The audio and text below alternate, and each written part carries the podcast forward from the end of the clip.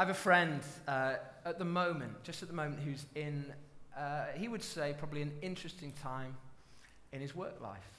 And it particularly has to do with uh, his relationship with colleagues and particularly his boss, and, and the message that my friend receives in conversation, often uh, in the work environment, is that it's not quite working. It's not quite sort of fitting that his contribution isn't being appreciated, it's not clicking. And often that has, or recently that has occasioned some difficult conversations in which my friend has put down the phone and felt that thing that we've all felt. That sort of tenor, that tone of condemnation. You ever been in a conversation with somebody and you, you put down the phone or you leave the room, you shut the door, you drive away, and your heart just sinks and you just sort of, you think to yourself, no, woe is me. You, you sort of, you're stuck or you feel stuck in that moment of condemnation. We all feel that at different times. We feel that from outside. That message of condemnation, it's not just it's not just around us, but we're swimming in it. If you look at our culture, sometimes social media is a great good in so many different ways. I always need to preface what I'm saying uh, by that. But one of the things that social media has enabled us to do is to criticize each other really effectively without actually standing before each other. It's like it's lowered the, the threshold of condemnation. So you see this somebody runs for public office, and you know Within moments, there's going to be a tweet dredged up from 10 years previously. You know, some kind of indiscreet moment or something taken out of context, a quote, it's going to go viral and that person's contribution will be ended because of this feeling of condemnation. But condemnation isn't something that just exists in our culture, sort of outside of us. As human beings, we all experience condemnation, not just externally, but internally. Who's come across the phrase, the inner critic? Anybody heard of the inner critic? Have you ever met your inner critic?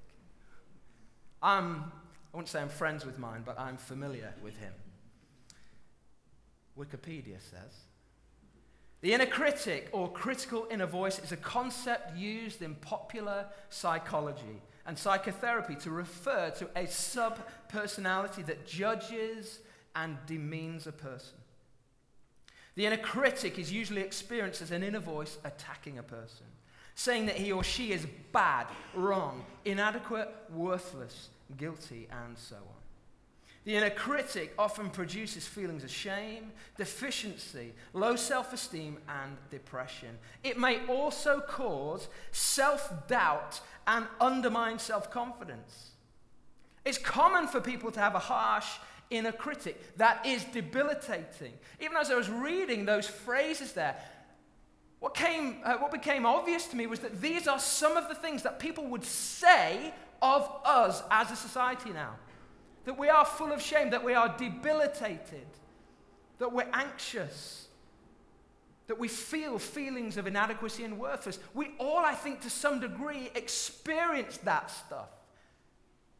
And I guess what I'm trying to say is that, that is the, that's the sort of environment, that's the water we're swimming in. But it doesn't stay out there, it's got in here for each of us.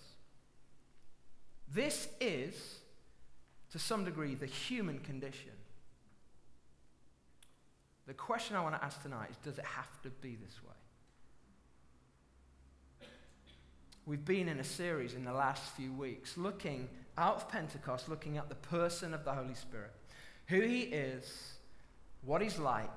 And for the next four weeks, we really want to ask the question what difference does he make? What would it look like to live life in the Spirit? Not to be floating around, if you like, in an environment of condemnation, but to be swimming in an ocean of the Holy Spirit. What difference would that make to a human life? What difference might that make to this specific question, this mindset of condemnation? And we've said that the Bible says that the Holy Spirit not just is the environment in which we're to swim, but the Holy Spirit, in fact, comes to live within us. And we've said that because we believe that because the Bible says it, but we also believe it because it is our lived experience. We experience, and we're to expect to experience the Holy Spirit in our lives. What difference would an experience of the Holy Spirit make to this question? This, I think, is the question that the Apostle Paul is asking in Romans 8. and he says this. And open your Bibles if you like to. It's probably going to be on the screens as well. But this is what we read. Therefore, there is now no condemnation for those who are in Christ Jesus. Let's just repeat that. Could do a bit better with my intonation. Therefore, there is therefore now no condemnation but maybe when Paul was writing this, or in fact dictating it, he did even better than that. Therefore, there is now, oh, Silas, get this down. Get this one down. This is good. There is therefore now no condemnation for those who are in Christ Jesus. And he's off his chair.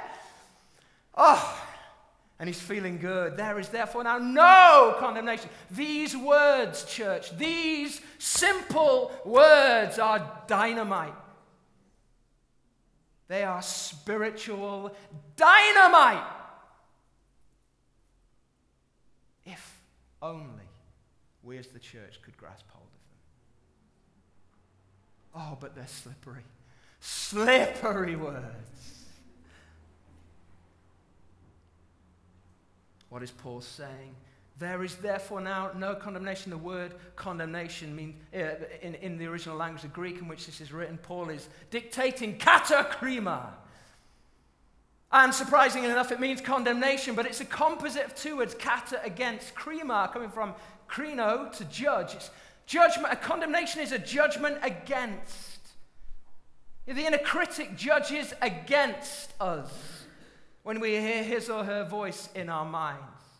Condemnation is a judgment against. Paul is saying there is no longer any judgment against you.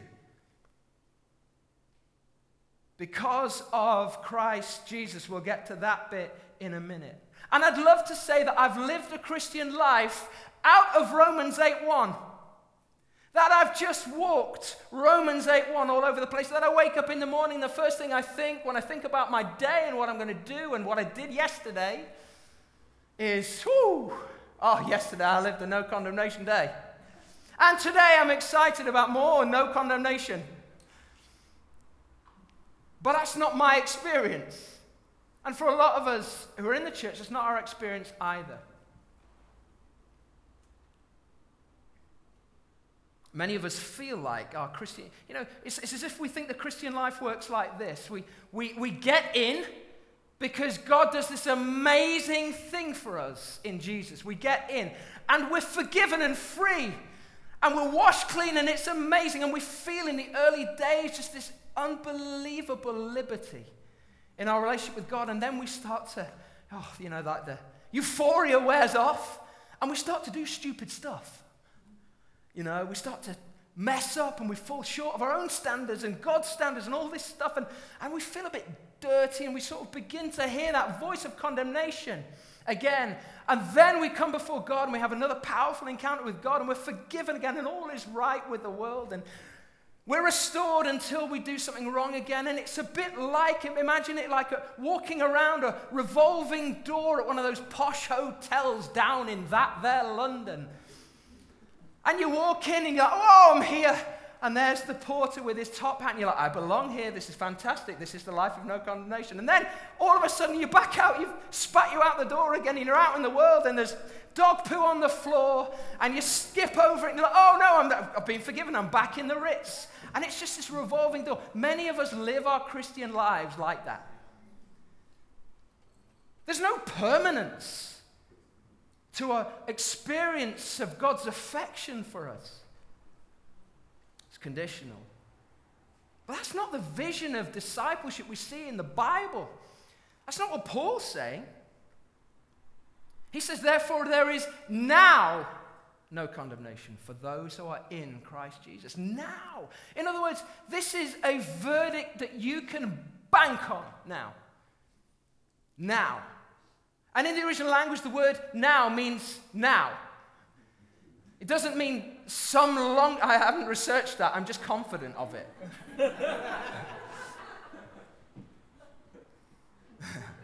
there is now no condemnation. Many of us live as if, many of us live as if that begins then. Okay, I know that God's going to make everything right and somebody's going to fix this mess. and then there'll be no condemnation. But I said, no, no, no. Paul's saying, no, no, there's therefore now no condemnation for those who are in Christ Jesus. Just imagine this. You know, let's do a thought experiment. Shut your eyes if you like to. Gaze through the lantern, see the trees, and imagine waking up tomorrow. And all you think about when you look at yourself, and therefore all you think about when you look at the person closest to you, when you look at your neighbor, when you look at your colleague, when you look at your enemy, is no condemnation. What does Jesus say? There's no one left to condemn you, neither do I condemn you. Imagine what it would feel like tomorrow to know that God was for you all day, every day. That you could walk through life free of thoughts which attack you that you didn't need to, to expend your energy anymore in justifying yourself, in defending yourself, because God was for you. This is the vision of life with Jesus that the Bible displays. This can be our reality. This is what God is promising to his people. And it's available to all, to use Paul's language, who are in Christ Jesus. That's Paul's. He often uses this phrase. Now, what I love about this phrase is how powerful and evocative it is. You know, he could say, uh, There's now, therefore, no condemnation for all those who are doing their best to follow Jesus. For though, all those who are on the wagon right now of Jesus. But if he said something like that, then it would be possible, wouldn't it, to sort of, it would be conditional. If we fell off the Jesus wagon, then maybe this wouldn't be true of us. But what he says is no, those who are in Christ Jesus. That is, those who are located in the life of Jesus. It's more like a picture of a, a mother holding a baby within her womb. It's like that intimate. Paul's saying, actually, you know, if you're in Jesus, if you belong to Jesus, you're encased within, you're incorporated into Jesus, this is true of you.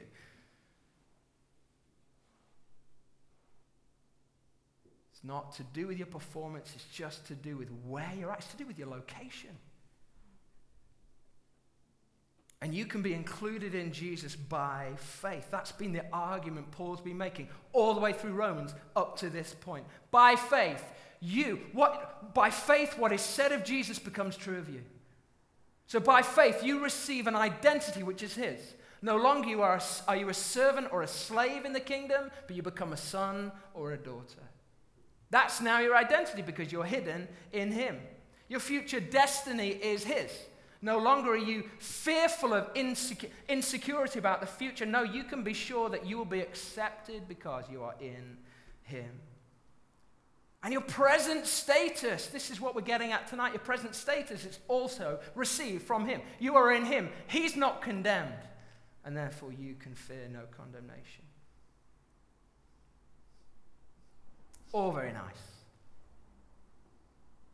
Makes for a, a great preach, but the question, I guess, is how has this come into effect? Why? What's the logical basis? What's the foundation for this? How do you know that I'm not just peddling you self help? What's the objective foundation for this? Paul goes on and he says this, verse 3 For what the law was powerless to do because it was weakened by the flesh, God did by sending his Son in the likeness of sinful flesh to be a sin offering, and so he condemned sin in the flesh.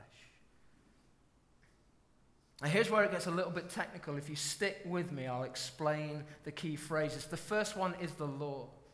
Now, for the Jewish people, the law was It was a gift given to them. You know, they were uh, released from this period, 400 plus years of slavery. And they'd forgotten how to be free. They didn't know, they'd never really been free as a nation. And so God sets them free in this most profound deliverance called the Exodus. Moses goes in and takes them out, but the point is they don't know how to live. So God has to help them live. He gives them a law which is a gift to them. And this law is intended to be a code by which they can live free lives. But because they, they're just not capable, they don't have the capacity to follow this code, this, this gift to them becomes a burden.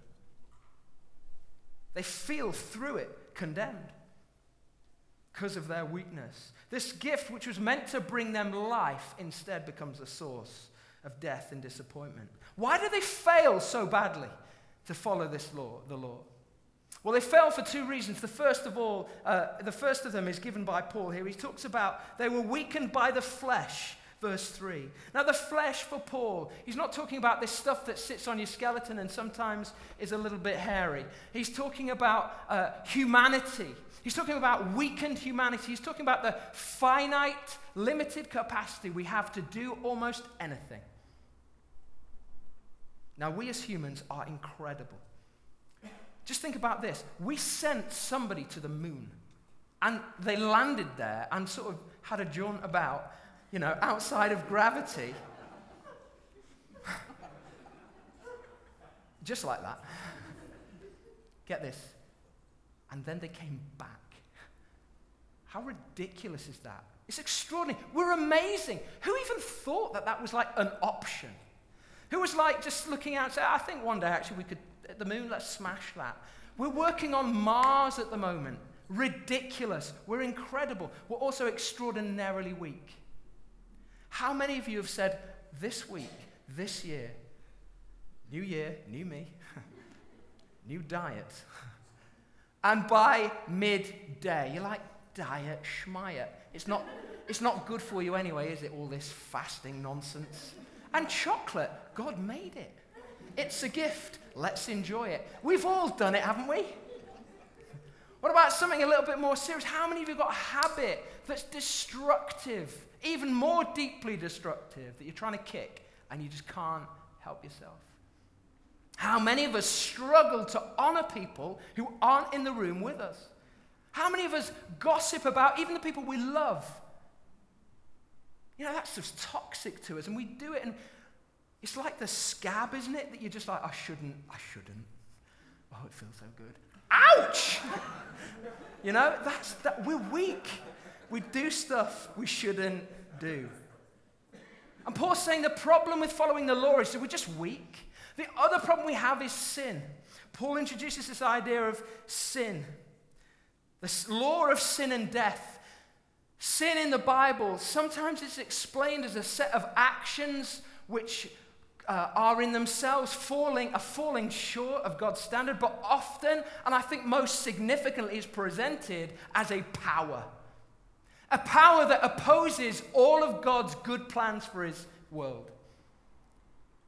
A power that oppresses and sometimes overtakes us. So you've got a dirty secret, you've got habit, and you just want to clean it up. And you begin to attend a, a meeting or you begin to share it with your accountability group, your few, or whatever it is. You begin to pray about it. And you just find your best efforts are railroaded. It's not that you're fighting a fair battle. There is a power oppressing you, there is a power against you. You cannot kick whatever it is you're trying to kick. That power oppressing you, that weight behind against you is sin. That's the problem we have following the law. That's the problem we have. That's why we feel condemnation. Because the flesh is weak and sin is powerful. And that leads us to a dark place. And that dark place is defined and described by guilt on the one hand, which says, I've done wrong. And I think we experience as a society far less guilt than previous generations because we actually don't really have a strong sense anymore of coherent moral law. In fact, what we say is, well, this is my truth. I'll live by that. You tell me yours. You go do you, as long as it's not, here's our one law, hurting anyone. And who defines what hurts anyone? Then we're okay. So we don't experience guilt in the same way, but we do experience shame. And shame doesn't say I've done wrong, shame says I am wrong. We definitely feel this. We definitely feel shame. So we need some help. We need to be freed from the law of sin and death. If we're going to experience the life which is a life of no condemnation, we need to be rescued. And that's the point Paul's making. So, how do we actually get rescued? Here's what Paul says How do we get free of this trap? Verse, uh, verse 3 For what the law was powerless to do. In other words, it made it worse. Because it was weakened by sin in the flesh, God did by sending his own Son in the likeness of sinful flesh to be a sin offering. And so he condemned sin in the flesh. Just get this, as, as Bo was reading it, this just stood out to me. God did. What the law was powerless to do, God did. We need rescue, and God does the work, and He does it in the most novel way imaginable. In fact, it's so novel it was not imaginable at all. He comes in the flesh, in the likeness of sinful flesh, to be a sin offering. What Paul is saying is that what God is, is going to do here is to become human. He's going to become part of the broken system. He's going to take on flesh, he's going to eat, he's going to sleep and repeat. And he's going to do that for 30 years. He's going to live a human life in every way human imaginable. He's going to, even he's going to die a human death, though it is a different death, I grant you that. But he's going to do the human thing. And he's going to experience what it's like to be oppressed by the power and the weight of sin. And he's going to experience, to some degree, what it means to be weakened in the flesh. He's going to hunger. He's going to thirst. He's going to experience betrayal and wounding. And he is going to experience the fullness of temptation. However, he's going to be unlike us in one significant respect. He's not going to bow the knee to the power of sin, he's not going to fall under its weight. That's God's solution, but not just to end there, but it says, This one, this one who sent into the world will be for us a sin offering. And again, we have to go back to the Old Testament to understand this. Stick with me for a second longer. What God's people will do in the Old Testament to experience and secure freedom from sin would, would be to offer a blemish free, perfect animal. That animal would become a substitute for them. The sin that belonged to that person, the axe and the weight oppressing that person would be placed onto the animal, and an exchange would be made. And the blemish free animal took on the sin of the person, and the person received the status of the blemish free animal. This beautiful exchange, messy exchange in a very real sense. Paul is saying that is what Jesus has done. He became a sin offering. We, we did this sleight of hand thing, but not with a, uh, an animal, but with the Son of God who was totally blemish free, who experienced the fullness of human life, but did not sin. That is what happened. This substitution took place. And he received what was owed to us, and what was owed to us was condemnation. And we received what was owed to him, and what was owed to him was a declaration that he was in the right with God, that he belonged, that he was affirmed, accepted, and that he was indeed a son of the Father. To put it another way, Jesus dies under the weight of sin that you and I might be freed from the weight and the power of sin. Hot in here. This is, this is right at the heart of the, this no condemnation thing. It, it leans, it rests on the very beating heart of the gospel. And if you don't experience this tonight as good news, ask the Holy Spirit, show me, show me, show me this is good news.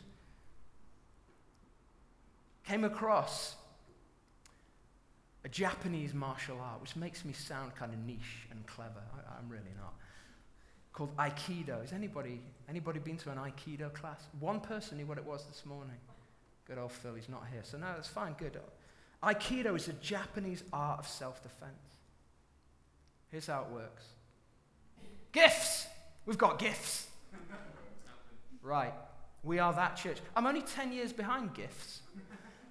So, the, the point about Aikido is that it's a self defense art in which you use your opponent's momentum against them. It's as if Satan sees this moment where God himself becomes flesh and launches the full scale attack, launches the whole, empties hell upon Jesus. And Jesus, using Satan's own momentum against him, takes him down into the grave and rises the other side. And Satan is floored, and sin is left in the grave. And on the other side, there is a declaration over Jesus, but over every single person righteous. And a power is, is liberated, is set loose in the world. The power of righteousness, which has overcome objectively in the past the weight of sin. Sin is beaten. In that moment, which, by the way, that's in the tomb of Jesus, in that moment, sin was overcome. And therefore, you and I can live not just in some kind of abstract mind frame, mindset of condemnation, of no condemnation. We can actually experience what it's like to have no condemnation in our lives today. How does that happen? That is the question Paul's actually addressing here. How do we actually live as if this, this, is true? And his answer is really simple. His answer is one thing, and that thing is not a thing, it's a person, the Holy Spirit. God did by sending his own son in the likeness of sinful flesh to be a sin offering, and so he condemns sin in the flesh in order that the righteous requirement of the law might be fully met in us, in order that we could actually live in the way that God intends us to do so. Who live, who do not live according to the flesh. In other words, who do not rely on our own human limited strength to get through the day, but who rely on the Spirit. We're supposed to lean on the Spirit. The Spirit of God is the one who is given to us to enable us to obey God. To, the Spirit of God is the one who testifies with our spirits, who speaks a truer word than the voice of the inner critic, who says we're nothing and no one and will never amount to anything. And the Spirit says, yeah, I got a better thing to say than that. You are someone, you are someone who belongs to the Father. You are a child of God. You are forgiven and freed, and you are going to be restored. You wait. The Spirit of God says to the inner critic, You wait to see what glory will be revealed in that one.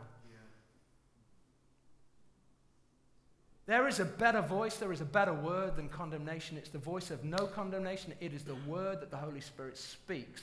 And the Holy Spirit wants to speak this word into your head this week, like a worm in your ear, bothering you with your approval before God, with God's affection for you. God's empowering presence, not just floating around you. But get this when you start to live as if this is true, which the Holy Spirit wants to actually empower you to do, when you start to live this is true, it's going to change the atmosphere around you. We have, a, we have a dream and a vision to change, to be part of God's plan to change this city. How are we going to do it? We're going to walk out after this and we're going to live lives which look like somebody would live if they weren't living under condemnation. And that's going to become so compelling and so attractive that people are going to gather around it and they're going to ask, What is your secret? And we're going to say, Well, I came to the end of myself. I tried the flesh thing. I tried my own capacity. I'd, I'd read every self help book there was, all of it. Didn't work. So I thought I'd sort of go with the Holy Spirit thing. And I tell you what, it's made all the difference. He's made all the difference. The Holy Spirit makes all the difference. Church, what verdict are you living under tonight? You're sitting here saying, I, I, f- I love the sound of this. It would have been great if it could have been 10 minutes shorter, but I love the sound of this. But I don't live this. Tonight, ask the Holy Spirit. Have somebody pray with you. We're going to pray. You experience a, a shift that you experience God's verdict spoken over you. Are you living under the verdict of your boss, your spouse, your parent, your inner critic? There is a better word. Heaven is speaking the word, no condemnation over each one of us tonight. This is the authentic voice of God. This is the verdict over everyone's life. This is the truest thing about each of us. And this is what God brought you here to hear tonight. That there is therefore now no condemnation to those who are in Christ Jesus. Why don't we stand? We're going to pray.